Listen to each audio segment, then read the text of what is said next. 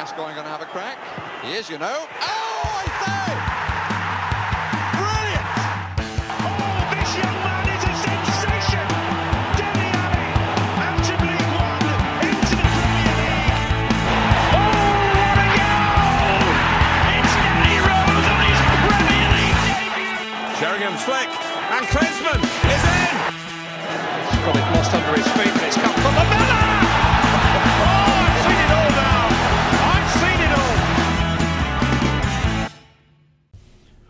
Welcome back to another edition of the internet's most dangerous Tottenham Hotspur podcast. It's Wheeler Dealer Radio.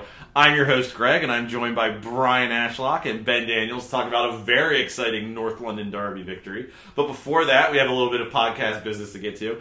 Don't forget to follow us on our new Twitter feed at WDR Podcast on Twitter. That's WDR as in Wheeler Dealer Radio. And also leave us five stars on iTunes because you can tell us how our lack of professionalism makes you very happy because that will make us very happy. So, on that note, it's time to jump into the, our discussion of a 2 0, I would say, emphatic North London Derby victory. I, I, I, really enjoyed this match, and for a match with a half that was almost entirely inert, I think that's saying something. Brian, was this. Was this as entertaining and enjoyable as you would want a 2 0 victory over Arsenal to be? Yeah, I, I think absolutely this was the exact right amount of entertaining that I would want from a 2 0 victory. Now, obviously, you always want to, like, beat them 4 or 5 0, but if we're talking about a 2 0, it doesn't ever really feel scary or bad. Like, they had, like, I don't know, one pretty decent chance. And Yeah, it was when Aubameyang got blocked by Alderweireld. I think that's the only good chance I can think of. And you know, Lacazette had a had a had a pretty decent chance in the second half um, that Hugo saved, and that's it. It wasn't like it wasn't like we were holding on, and it wasn't really like scary and terrifying with every time they had the ball. So yeah, I just was able to mostly enjoy this game. I think you guys are forgetting the score line that actually matters here, which is 44 to 6, um, which is the number of crosses that Arsenal put in the box compared to our measly six. And, uh, you know, I think we should just count ourselves lucky that we walked away even with a point. Mourinho, like Mourinho just just refusing to play that that silky football that Arteta learned at the foot of Pep Guardiola. It's it was. I I think that's that's an interesting thing about this version of Tottenham Hotspur. that I think was on full display in this match, which was, you know, for all the talk about how boring and defensive we are, and in some ways those things are very true. We like when we counterattack, boy, it's pretty to watch. Like we're not just lumping it forward and heading the ball in the net. Like I mean, we have these very well executed, very pretty, just lightning fast attacks down the field, and you know, I, I think it's it's interesting. A lot of people are y- rightly yelling at Arteta for pushing Party back on the field when he was trying to come off with an injury. But I think if you rewatch that whole play, it shows you just how quick Spurs not only snap into a counterattack, but snap into a counterattack with lots of moving parts. Yeah, I mean, Party was walking off the pitch while Arsenal were on the attack, and he's limping over to Arteta, and like before he really even gets over to the touchline, we're already springing back the other direction, and you know, it's it's it's a very fluid counter, and you know, I thought Party, unfortunate for him and, and Arsenal. I mean, it's funny, but I thought he did a very good job most of the game disrupting shit, and then until that- he until he came off. until he had to like wander off the pitch. Uh, he wasn't there to do it, but you know, I mean, boy, we we turned you know a, a, a turnover in our own box into into the second goal in like a heartbeat, um, and yeah, I mean, it was wild to watch. I mean, Sun did great. Kane, I, the the finish on that shot, especially like when you look at it from like all different angles, to see how tight that angle was, you know, seeing him like crash it off the crossbar like that, it was just a, just an incredible piece of work to cap off a really really nice fluid counterattack. I thought Yeah, I definitely thought he'd ran himself out of Yeah. a good angle there. Yeah. And I'm like, ah, you took that too wide. Now you're gonna have to cross it back in. And then he hit it, and I'm like, no, don't. Oh yeah. Well, no one loves a wide goal against Arsenal more than Harry Kane, but I actually was more impressed with that goal. Um, I can't believe I'm going to cite him, but Barney Ronay made a good joke about that, where when this, the kind of shot Kane took always ends with somebody being humiliated. and when it first hit the crossbar, I thought it was absolutely going to bounce out of the net and not be a goal. But that was just, I mean, that was just incredible. I mean, the, the pass from Son to Kane was pretty. I mean, these were these counterattacks are so much fun to watch. I wish we could see a few more of them in the match, but I kind of understand why we just sat off in the second half. Like, why even give Arsenal a chance to, you know, I'd love to pound them like 5 0 or something, but, you know, why even give them a chance to get back in the game? I, I can't argue with that strategy, even if maybe I would like to see something a little more free flowing and vicious. And I mean, the other thing is, is and you know, this is looking at the game, you know, with hindsight or it, you know, giving Jose Mourinho the most credit is like, this is a long season and we're going to play a lot of games. And you know, while taking the foot our foot off the gas uh, in the second half may come back to bite us against some teams, it didn't really look like it was going to happen to us against this Arsenal team. Um, and so, like, yeah, would I have rather us like gotten on the ball a little more and held possession and knocked it around and you know made them chase us a little bit? Yeah, but I think Jose's strategy in terms of prever- preserving legs, preserving fitness, you know, for this match, it, it was totally fine. Um, and you know, especially with Arsenal seemingly having zero ideas with how to break down a low block. Um, it, it, seemed like a pretty safe strategy. Um, you know, I don't think this is something we can get away with against Liverpool, for example. Um, but you know, it's something that we kind of got away with against City, and it's something that we definitely got away with here against Arsenal too. It's funny. I, I mean, you know, we went we went into the half two goals up, which was obviously nice, and seeing us come out and really surrender all initiative, and not just surrender all initiative, but like really forego the opportunity to like hit them on on continual ruthless counterattacks. I was nervous. Like I've seen us take leads and blow it uh, in situations like this enough times for me to not be super comfortable sitting on the lead. Uh, and watching Arsenal kind of come at us in waves at first it was like it was very nervy until you realize that like we joked about this last week with Arteta talking about like getting 33 crosses in against Wolves and like you know that really should pay off in goals. And like that no that was it. That was the plan. It was like we're gonna just pump in endless crosses all day and just assume that that's gonna somehow result in goals.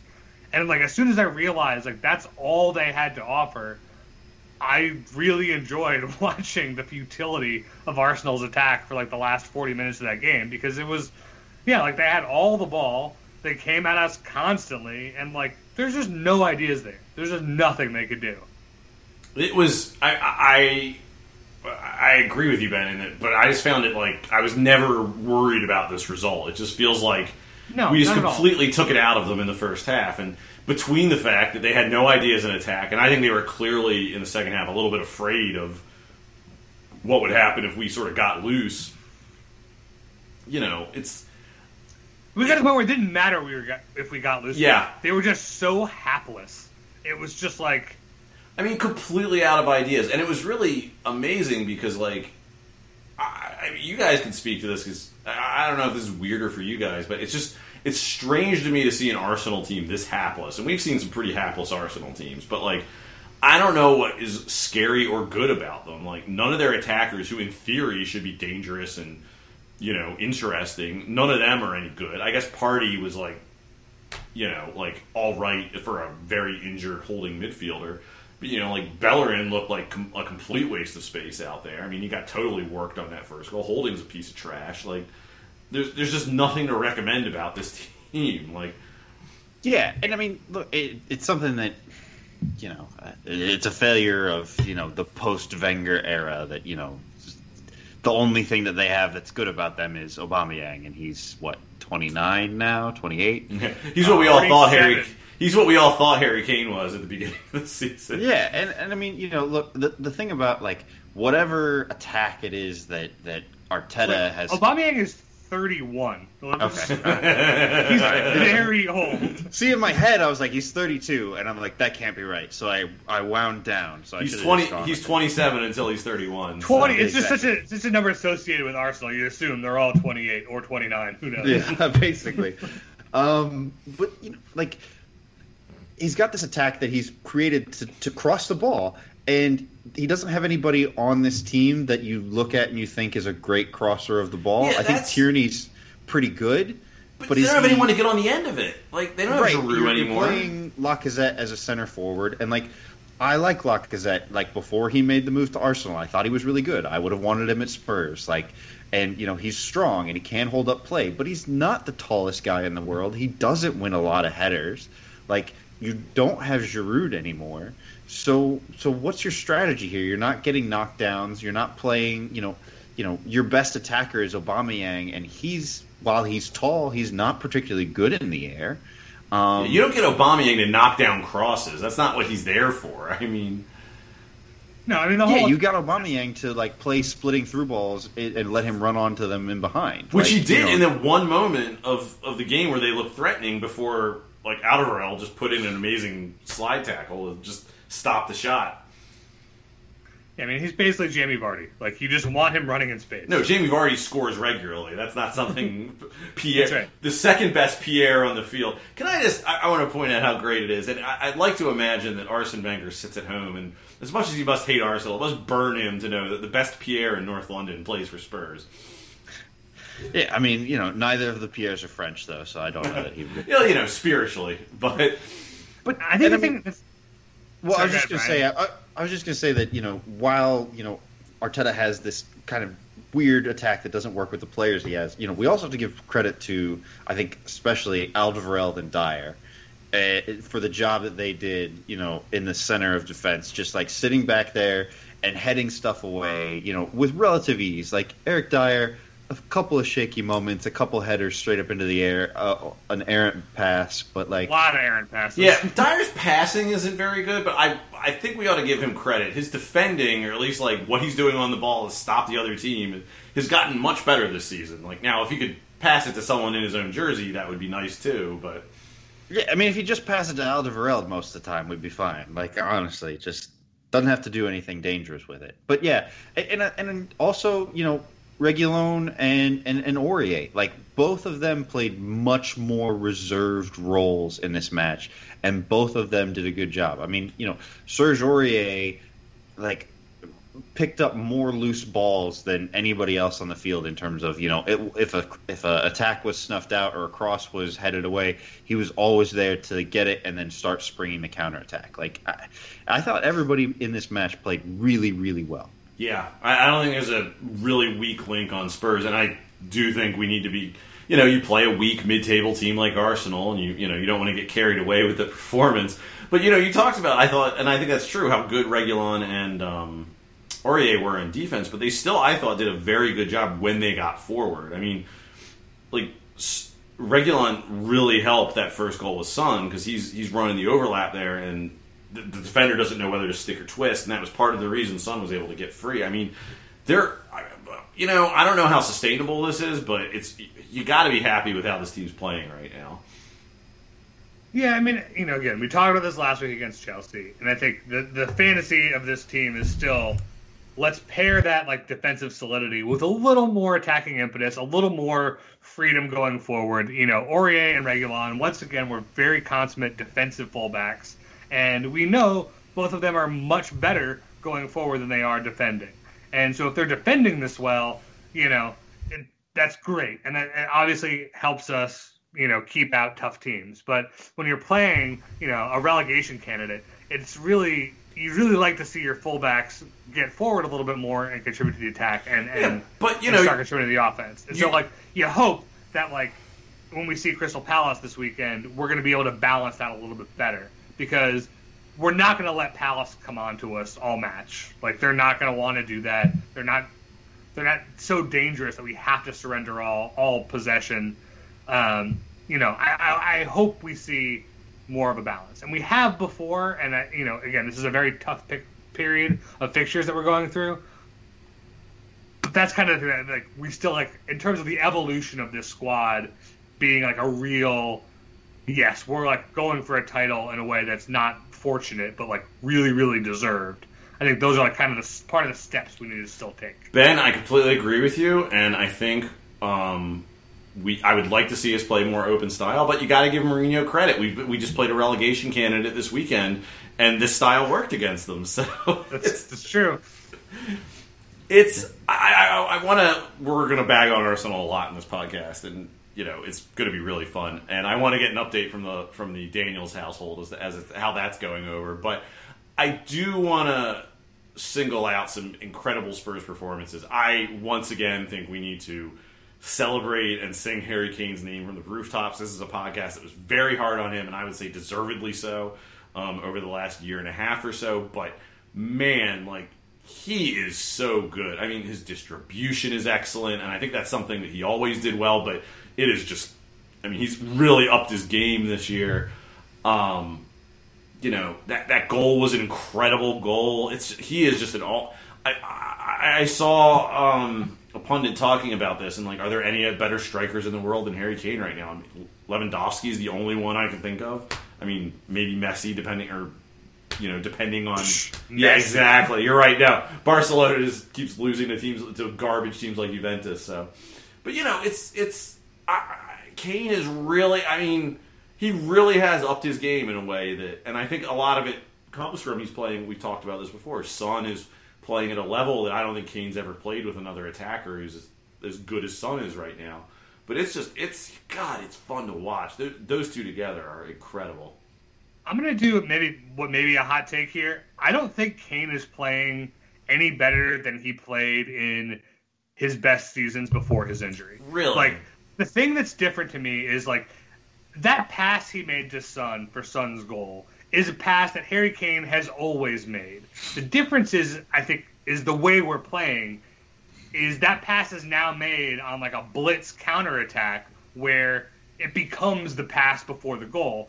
Where I think previously Kane makes that pass, whoever receives it takes it down wide, and then you know the whole attack pushes up and we play the ball around the box, whatever. Like the speed with which we're transitioning right now, I think is turning the things that Kane has always done very well into much more obvious like goal production kinds of numbers. I don't think You it's know. just goal production numbers, though.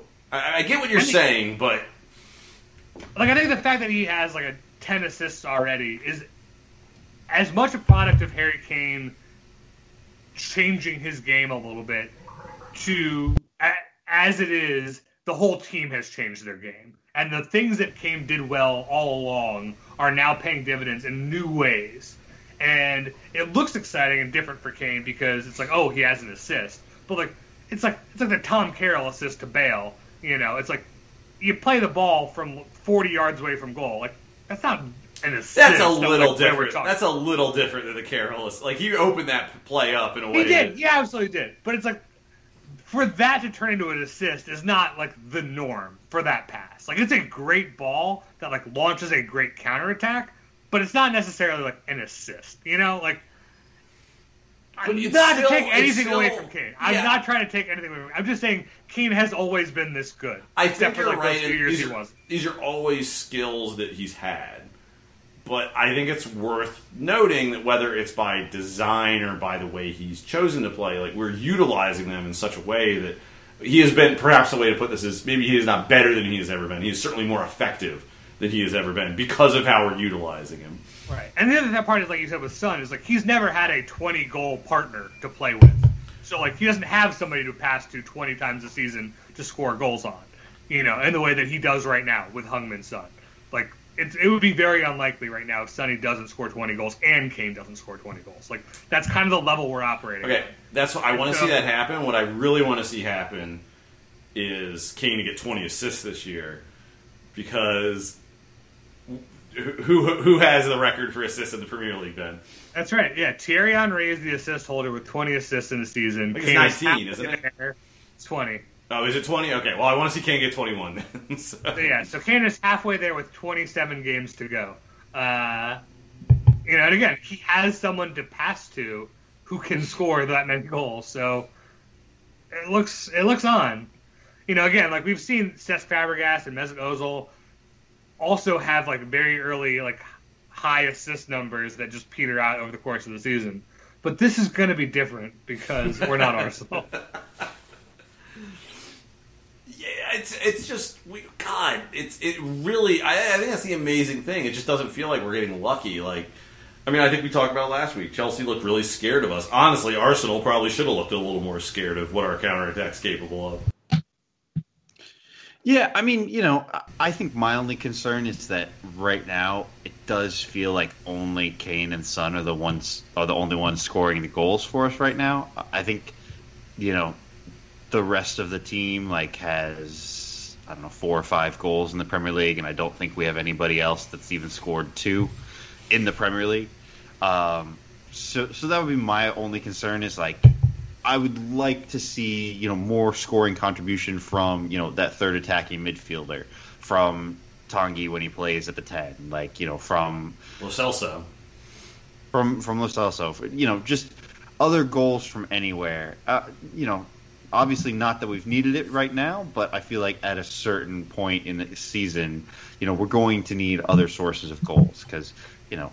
Gareth Bale and Heung-min Son are probably not going to always run super hot this entire season. So, you know, who's going to step up? Who's going to? Is it going to be Bergwijn? Is it going to be Bale? Is it going to be Vinicius? Like, what are we going to do? I think, but I think that's one of the things that's kind of exciting about this this team is like, uh, we, again, another thing we talked about last week is a lot of the solutions to the, if you want to call that a problem, but a lot of the solutions to these problems that we have are on our roster, and I don't think it's insane to think that like we can get Vinicius firing a little bit, Lo Celso will be a little more productive, Bergwijn's going to find the back of the net, you know, if Bale gets going, you know, that he won't start contributing. You know, I think there's realistic, not like pie in the sky. Oh, I hope you know this happens. Solutions on this team. Yeah, I mean, I think you know that's a good point because like even if Kane scores 30 goals and Son scores 20 goals, that's only 50 goals. And last season we scored 67, and Man City, uh, I'm sorry, that was the year before. Man City scored 95. You know, like we're not we're not going to get to the level I think we want to be on if they're the only guys carrying the scoring burden. But at the same time, you know, I think we've also been I think there was a year where we were the only team with like three or four guys who all hit double digits. And like that was cool, but like we finished like third. You know, it didn't mean anything in terms of like actually winning the league. So I think it, it's fine if Kane and Son continue to carry like the bulk of that scoring burden. But you're absolutely right. The guys need to start chipping, and we need to start getting goals from elsewhere because these guys are going to get marked out uh, And of games, and they're going to get paid attention to in a way that maybe they haven't been. And I think that's one of the things. I'm, I mean, you said it earlier, man. I'm, I'm interested to see what we look like against a team like Palace, who we're probably going to have to be a little more proactive against. you know, let's, and the, the thing I'm interested in is like what we continue to do with you know the third attacking midfielder. Like we continue, we've been playing Bergwijn there, and Bergwijn is a useful player in that he's hardworking. He does some ball progression. He does some good things. I think he makes a there's lot of sense against the better teams he- for, for the reasons you just say. He'll do the defensive scut work, and he'll transition the ball up the field very quickly. Right. But, you know, at a certain point, if he's not creating or scoring goals, you know, does it, you know, do we see a return of Lucas Moura, who does largely the same thing but is also capable of scoring a goal every now and then?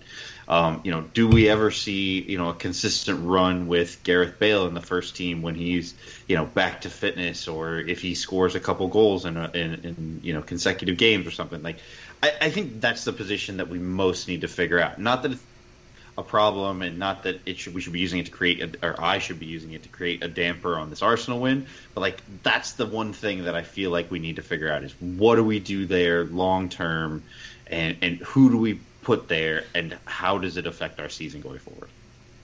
I mean, absolutely. There's two spots on this team that I think are less than ideal, and that's Sissoko and Bergwijn. And we know, you know, that, that the answer to the Sissoko question is let's see if we can get Lo Celso and on the pitch together. That Bergwijn question is much more of a difficult question. We have so many guys we've tried out there, and so many guys that we haven't tried out there that I think all could bring different things to the table and and really unlock this attack to a different degree.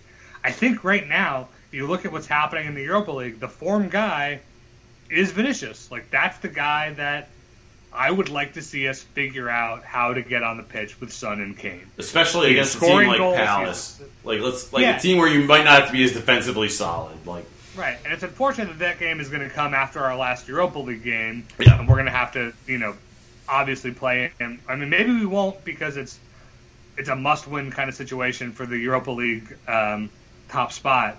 and maybe we'll see Kane, and maybe we'll get some rotation. But either way, we're probably not going to see the three of them for Palace. But I think, you know, if you look at like the, our body of work over the course of the season, the guys who are looking really good right now, besides Kane and Son, are Carlos Vinicius and Dele Alli.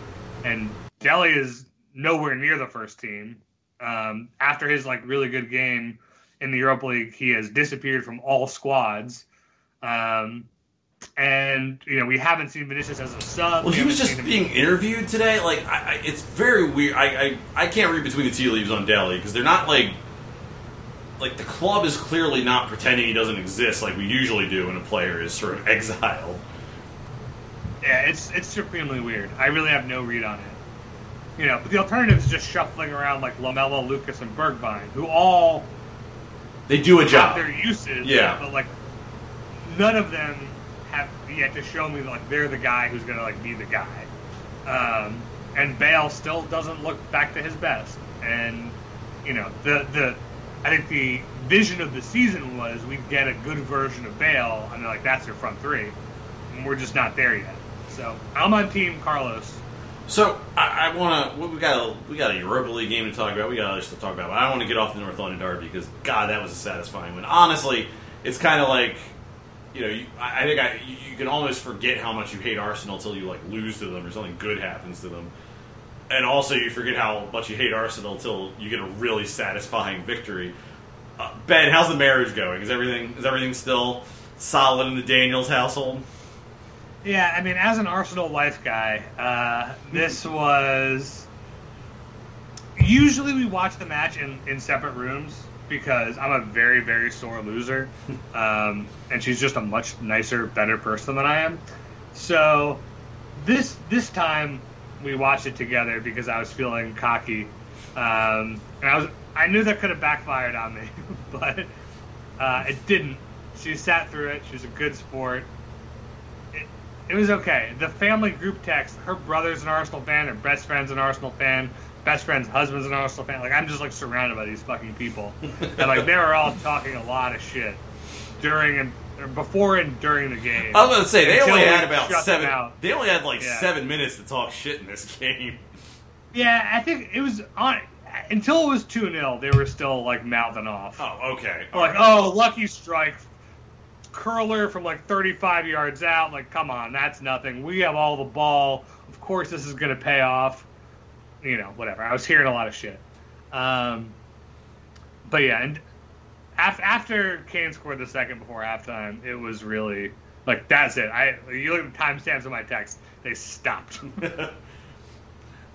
Yeah, do they want Arteta gone yet?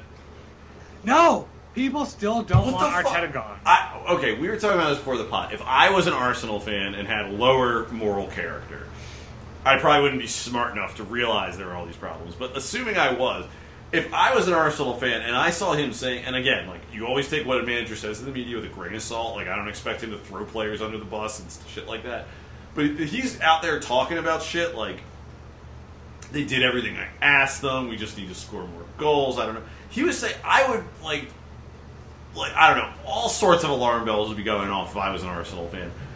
And all the reporting, like today, and uh, is that he's got total backing. His job's not under any pressure. By and large, aside from like the Arsenal fan TV set, which which provided great entertainment as always, he just doesn't seem under threat. Which I don't understand. Like if I had that team and he's talking about fucking crosses in the box, like, like what the fuck is he doing? Like it makes no I mean- sense.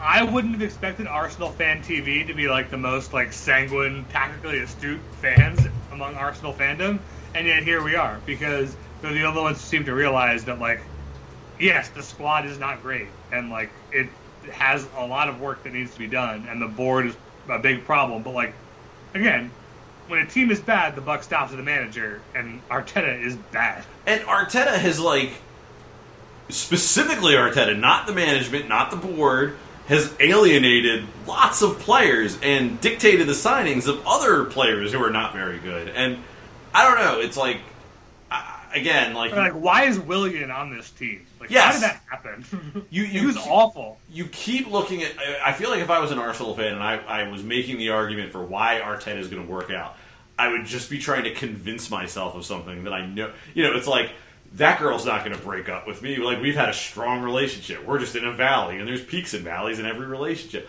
This is it's so clear what's going on to me at Arsenal, and it's I would be so terrified if I was an Everything okay Arsenal. with your marriage, Greg? Yeah, you know, well, you know. Uh, but yeah, it's just it, it so clearly looks like he is out of his depth and doesn't know what he's doing, and all his every single thing that comes out of Arteta's mouth it just reinforces that, and it's fucking delightful to watch.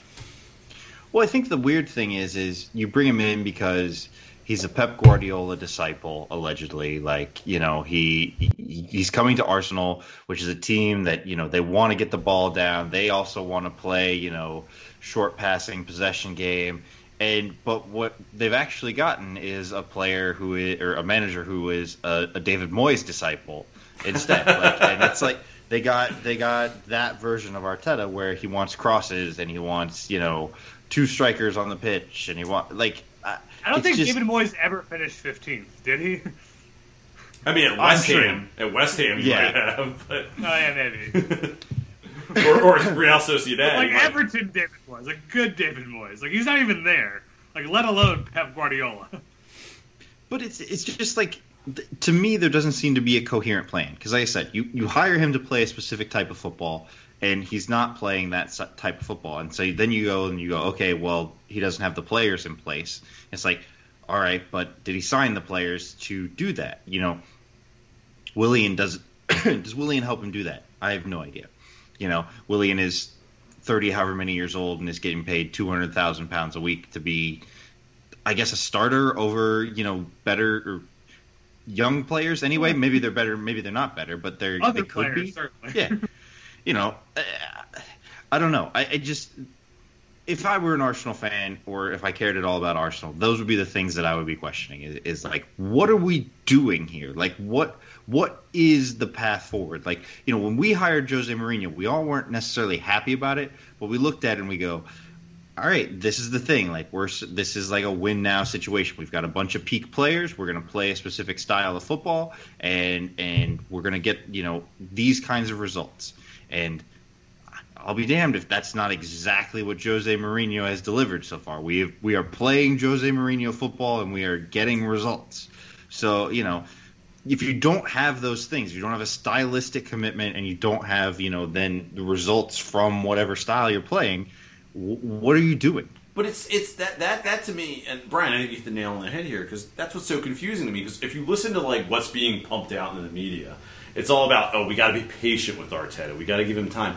You know, it's one thing if he was playing like oh let's pump crosses in the box and shit like just like, to finish out last Yes. season. Well, no, no. But my point is, if this was last year, where it's like we're just trying to get through the season and then we're going to retool in the summer, fine. Like that kind of is what it is. But like, it's not like they're trying to play this sort of silky possession football, and it's not quite working. And guys, we got to stick with it because you give us another summer, and we're going to bring the players in. They're just doing shit that makes no sense. And it doesn't. It's not working. It doesn't work with a set of players. It's probably not what Arsenal wants to see out of their team. I, I, I mean, I don't know. I'm very happy about all this because I thought Arteta was a fucking fraud from day one, and it certainly looks like that's what he is.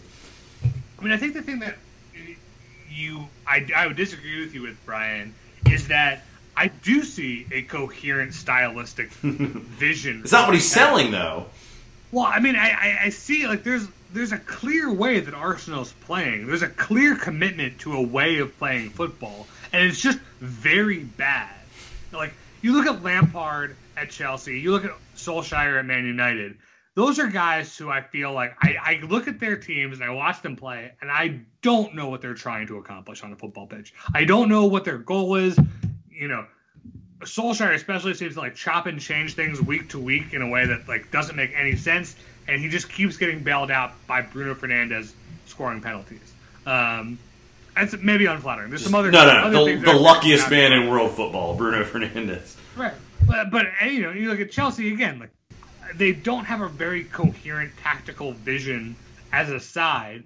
They just have a quarter billion dollar squad full of really talented players that's working.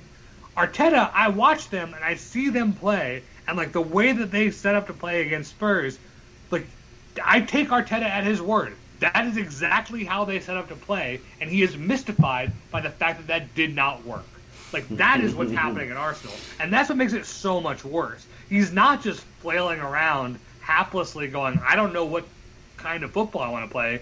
He is there imposing day after day in training, like this specific style of football, this idea of like this kind of like neutered, sterile possession around the box that ends in like sad crosses to nobody, and like this is this is purposeful, and that makes it just so much worse because it's on purpose. He wants to do this, and it just keeps sucking because it's terrible. And he's Well- like, I don't understand. And, and what's I, what I think is truly the most incredible part about this is like you read like football journals, especially British football journalists, and they all gave Arteta so much rope, as far as I can tell, because he looked good in his suit and worked with Pep Guardiola.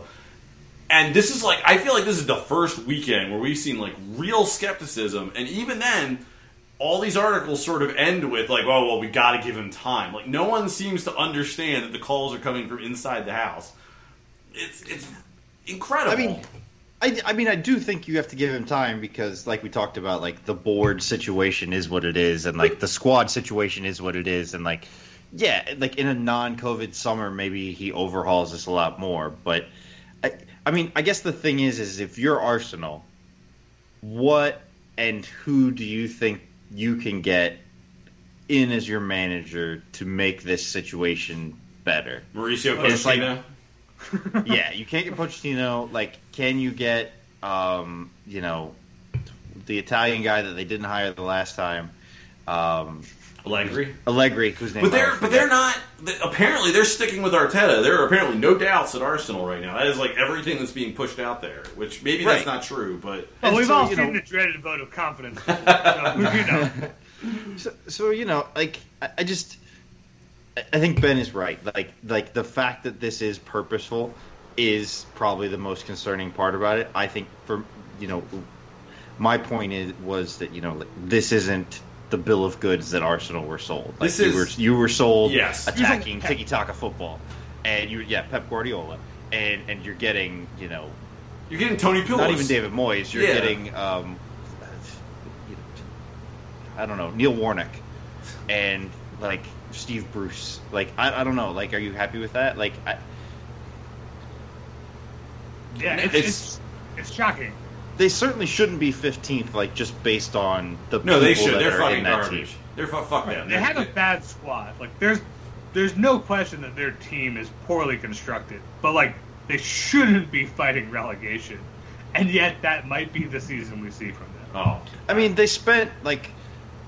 60 something million pounds on new center backs and a Well, defensive midfielder. What's crazy is, like, as badly run as Arsenal is, and as poorly constructed as they are, their big summer signing was a good signing. I mean, he's been hurt, but like, Partey's good. Like, I mean, he's not a bad player. If he'd been healthy, this might have been a slightly different match. But Well, the thing about Partey is is like he's not necessary. Like they have Lucas Torreira, who is a fine defensive midfielder. Like, the who they loaned to Arsenal right Atletico now- Madrid to replace Partey. yeah, well, Right. you know, the problem with Arsenal is not like they lacked a good defensive midfielder. The problem is is their attack is crossing to Aubameyang. Like, Well, see, the they, what they realized is to be a truly successful football club in North London, you need to have a manager who needlessly exiles players on your team who could contribute to a successful style of play. Yeah, like they bought that young center back from League One, uh, League One last year, Saliba or whatever. Yeah, already And on the he- outs. Yeah, all, like literally hasn't played because Arteta's like, nah, I don't know. I don't like, what? He's 19 years old. He could be good, maybe. Right, they've had Guendouzi, who's a, a perfectly effective defensive midfielder, who has beefed with Arteta and is no longer part of the team. Like, he's not solving problems; he's creating them. Um, It's fantastic to watch. How does it feel for you guys? Because I, when I became a Spurs fan, I became a Spurs fan after you guys. Like Arsenal sort of felt like the car that Spurs were always chasing, and uh, we talked about this a little bit this week um, in our chat, uh, just about like I don't know when it happened, but like Tottenham being a demonstrably better team in probably any way you want to look at it. I mean, even down to our stadium, better than Arsenal has been. I mean, it's been the state of a status quo for a while now, and I mean, I don't know when that flip exactly occurred, but it, it's just I don't know. You go back in time, you look at, and this is going back even further, but peak Arsene Wenger, where they're picking, making smart buys that no one else is thinking of. Like, you know, they weren't in for Son, we were. I mean, it's it's they're not getting these smart buys. It's like, you know, I can't even think of the last like Arsenal unqualified success, uh, successful signing that Arsenal had. Aubameyang, if you're being really Sanchez, yeah, Aubameyang. yeah, if you're being really generous. Yeah, Sanchez is probably the best example of what I'm talking about here. Um, it's just they have so fallen so far off the map, and to see that they're so like committed to this terrible process they have going right now is just I, I don't know. As a Spurs fan, I find it delightful. Yeah, I mean, I, I agree. I, I I've talked on the show before about how like I very much feel the Spurs Chelsea rivalry is like a much more interesting and compelling rivalry now. Um, and and so like I think you know late era Wenger, the the the rivalry with Arsenal kind of started to slip, and you know especially post Wenger, um, you know it just it when Arsenal got bad it wasn't as interesting, and you know you have that season not too long ago, the Leicester season where they beat us to third, or they beat us to second. We finished third, and that's the most recent time we've really been competitive with them. And even then, that season, it felt like we kind of screwed that up, and they just kind of snuck in around us. It didn't feel like we were jostling for that second position, and they beat us out because of you know hard fought matches and whatever. Like. I, you know, since then they have been so bad that you know the the the level of competition is not as interesting anymore. I I would say. I mean, look, we have a lot of enemies as Spurs fans. Lots lots of teams hate us, and we hate lots of teams, um, which is both enjoyable and frustrating. When you know we have a game against West Ham that means something to us and doesn't mean anything to anybody else in the league. Um, but we were on the bottom of this rivalry for so long that while the Chelsea rivalry may be more more like blood and thunder, a little more competitive for like actual like meaningful placement in like the league table in in the last few years. I am not going to Yeah, pretend that this isn't a rivalry and not enjoy the fact that the tables have turned because we looked up at them for so long and seeing them sitting here on their ass you know for now what's probably going to be the fourth year running that they finished behind us like St. Totteringham's Day as a concept was originated when we were like a fucking joke of a team. I'm like, what an embarrassing conceit to come up with. Like, imagine if we came up with a fucking day that we could mathematically not be surpassed by West Ham. What an embarrassing thing to come up with. Like, who gives a shit? You know? But like they gave a shit. And like they made sure to rub it in our fucking faces year after year. Uh even when we were just not competitive. And as we grew more and more competitive, it like it was like the last desperate thing they held on to.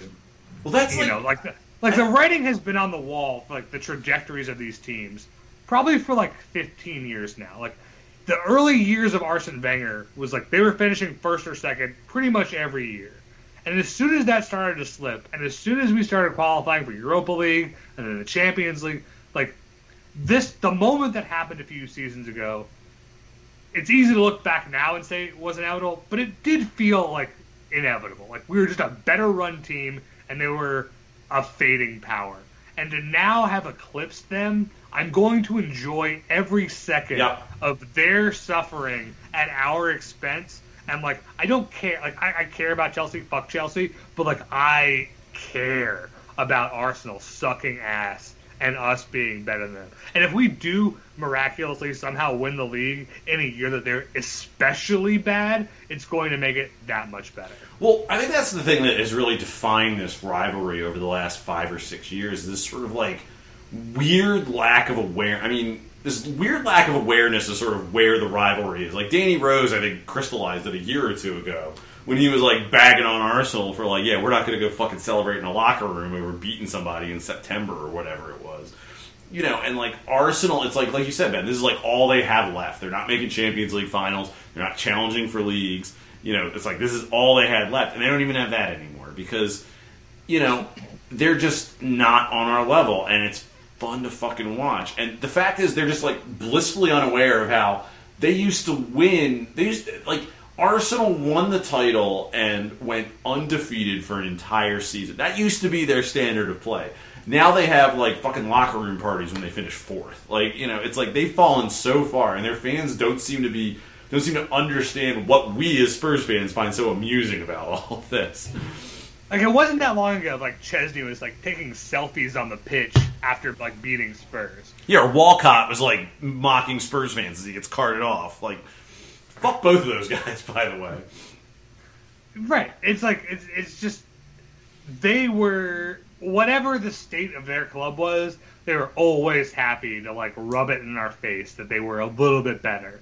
And I am not going to let that opportunity pass. But I do want to I, I do want to focus on this a little bit because like I do think there is something to the point of like these games have felt a little bloodless for a while. Like compared to like Brian said, I'm, I'm not saying we shouldn't enjoy this. I'm not saying they're not our most hated rival because I think they are, and I do deep, deeply enjoy. I probably enjoy a win over Arsenal more than I enjoy a win over anybody.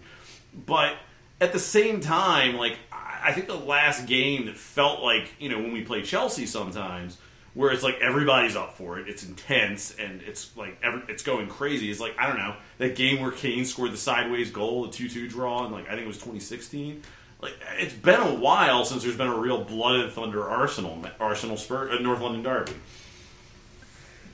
Yeah, and then like going back in time, like Arsenal and Man U had like a really heated rivalry at like the peak of like Wenger because they were actual competitors. Yeah, And that rivalry has disappeared because they don't actually have a rivalry. But that's kind of what it feels like now. Is like Chelsea is much, and even Liverpool are much more teams that like feel like, and maybe Liverpool doesn't feel this. I know they, They absolutely of the Eric do. Penalty, and, uh, but like those feel like much more meaningful games right now, given where the state of the league is. But I'm always going to enjoy yes, yes. whipping up on Arsenal. No, it, it's and it's great for us as fans. It's just like what we see on the field. Like I, I know one of the games that cemented me as a Spurs fan was that three-two victory at the Emirates, our first victory at the Emirates, where it was just like those two teams trading haymakers for ninety minutes, and and the three-three later that year, where it was just like. You know, but I think that goes back to what you said, Ben. These were two teams at the same level. I don't think Arsenal has been anywhere near our level since really, I'd say Sanchez's decline. Uh, I mean, you know, 2016, 2015, around then. You know, we've just been a better team than them ever since. We were probably a better team than before that, but they're not even close to our level since then. You know what this game felt like was like the moment in like a superhero origin story where like the bad guy like shoots them with bullets and then you realize like bullets don't hurt me and then he just like laughs it off. Like that was like that that second half. It was just like they're like throwing crosses at you all day and like Toby is like heading them clear. And you're just like, oh, everything you have, I am just completely invulnerable to, and this is absolutely hilarious. So who's Like, Neo? that- Who's Neo in this analogy? Is it Lloris? is it Mourinho? Is it Daniel Levy? I don't. I don't. Pick, pick your poison. Okay. It's Joe Lewis on his lot in the Caribbean. Just Yeah. imagine Fat Joe Lewis doing kung fu and looking at his hand. But, Sorry, go ahead, Brian. Yeah, I, I don't know where to go with that, Brian. You, but please No, feel free. I, I, I just trying to picture Joe Lewis and his ill-begotten gains like stacked behind him as he protects them from, I don't know, a flamethrower or a tax collector of some sort. I don't know. Yeah, he's invincible. Yeah, it's, it's Cayman Islands are a great tax shield. Um, I don't look. I don't know. I, I, I like I said. I just don't feel this rivalry as, as like as much as I do the Chelsea one, and it's like I, again I know it's because I'm not as close to Arsenal fan uh, any Arsenal fans. I don't have any in my family. I don't associate with any. I don't live in North London where I have to work with these people or see them at the you know at a bar or not a bar anymore, but you know like it at your mailbox or whatever. I, so like I, I just know Chelsea fans and I hate them, and so I don't you know I, I feel that rivalry more. Um, but yeah, it's great to beat these guys. It's good that they're like, it's good that they suck. I don't want them to suck too much. Yes, 'cause, no, you know, I do. I want them to get I fucking do. relegated. I don't know. Like, them. if they get relegated, is that? I mean, Yes. it's obviously hilarious. Yes, could you It's imagine? Obviously hilarious. Could you imagine how But- fun that would be? like, Look, as someone who like went to the University You'd of have Missouri, that forever. Nah, like look. So like, I went to the University of Missouri. Our big rivalry is Kansas. The University of Missouri changed conferences. We don't play Kansas in ba- in basketball or football anymore, and it's not like it's not like as fun. Like in football, every year you could count on beating Kansas because Kansas are awful at football, and then in basketball, every year you would get your asses handed to you. Um, but it's just like you, if if Arsenal get relegated, hilarious as that is, um, we don't we wouldn't get to play them twice every year. And so I mean, I'd rather it- they just finish it's seventeen, like Like, it's not like they seventeenth every year, barely miss relegation every me, year. and whatever, just them. whatever downsides. Championship would be like the most humbling thing that could ever happen to an Arsenal fan. Like I don't feel like they'd be humbled because then they'd win the championship and they'd come up and they'd be like, "We won the league. When was the last time Spurs won the league?" No, see that's the thing though. You look at the trajectory of Arsenal fans over the last decade, and I feel like Spurs winning a very big trophy while something very bad happens to them is like becoming more and more inevitable. And they had a very like they had a very close call two years ago, but I think we're getting we're inching closer and closer to that. And I I desperately like I don't know. I, I feel like it's it's too much to hope for that not only would we win the league, but Arsenal would get relegated the same year. But God, that would be an incredible season, wouldn't it? It's the perfect season. There would be. That's, that's it. That's the dream. Oh, yeah, I, I can't That's- imagine how great that would be. Ben, I, I can't imagine how great that would be for you in particular. But I mean, I would have to get divorced, but I not because like it- of the situation, because I would be such an insufferable asshole. Like I would, that would be it. We wouldn't. You wouldn't have to go to any more family get-togethers or anything, though. So That's true. That's nice. I do hate family get-togethers. so yeah, so we, we we have a bit of a packed schedule coming up. We play our final game in the Europa League against uh, Royal Antwerp this Thursday. Uh, we need to win to win the group. Uh, I, I don't know if you guys have any thoughts about this. Antwerp has certainly been the best team we've played in the Europa League, but I'd like to think we can win this. um, from talking play, period. maybe from talking to our local Belgian person in our in our writers' room, he's uh, he says that uh, Royal Antwerp have been bad since we played them, um, and they've only been winning games in the Europa League, and like they've lost, I guess, four in a row in the league or something like that.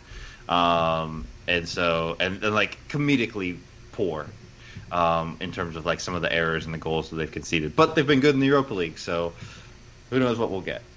Yeah, so Antwerp is beat us uh, the first time we played them. We need to beat them to finish top of the group. I think, despite being very surprised by them last time out, I think we're obviously capable of taking it to them. Um, I have no idea what the rotation is going to look like, how fit our squad is. Uh, we have a lot of games to manage. We have Palace on the weekend, and then we have Liverpool midweek next week. So that's kind of going to be an issue. Um, you know, even if we don't beat Antwerp, we're still qualified for the next phase of Europa League. Uh, I'd rather finish top of the group, but if we don't, it's not the end of the world. And it's certainly, I'd rather finish second in the group if it means we're going to beat Palace and beat Liverpool. So But I think Antwerp and Liverpool, no, it's not Liverpool, Palace uh, should be two very interesting games. We talked about this earlier, just in terms of how are Spurs going to play in games where they might be a little bit more on the front foot. And I'm interested to see that. Not that that will inform how we play against Liverpool, but I am interested to see it. And I hope we get lots of Vinicius in these games.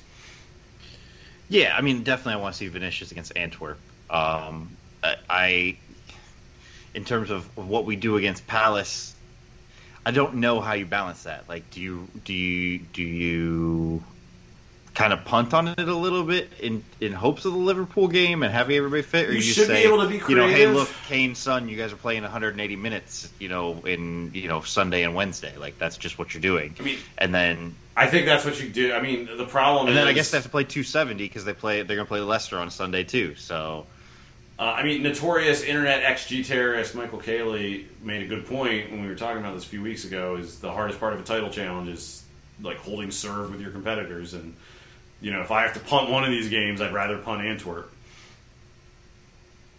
Yeah, because we're already qualified, so meh. Right. Top three was great because you avoid the Champions League dropouts, but like it's not worth losing ground in the league when we're actually in the title race. Besides, how much do we really want to avoid Barcelona right now?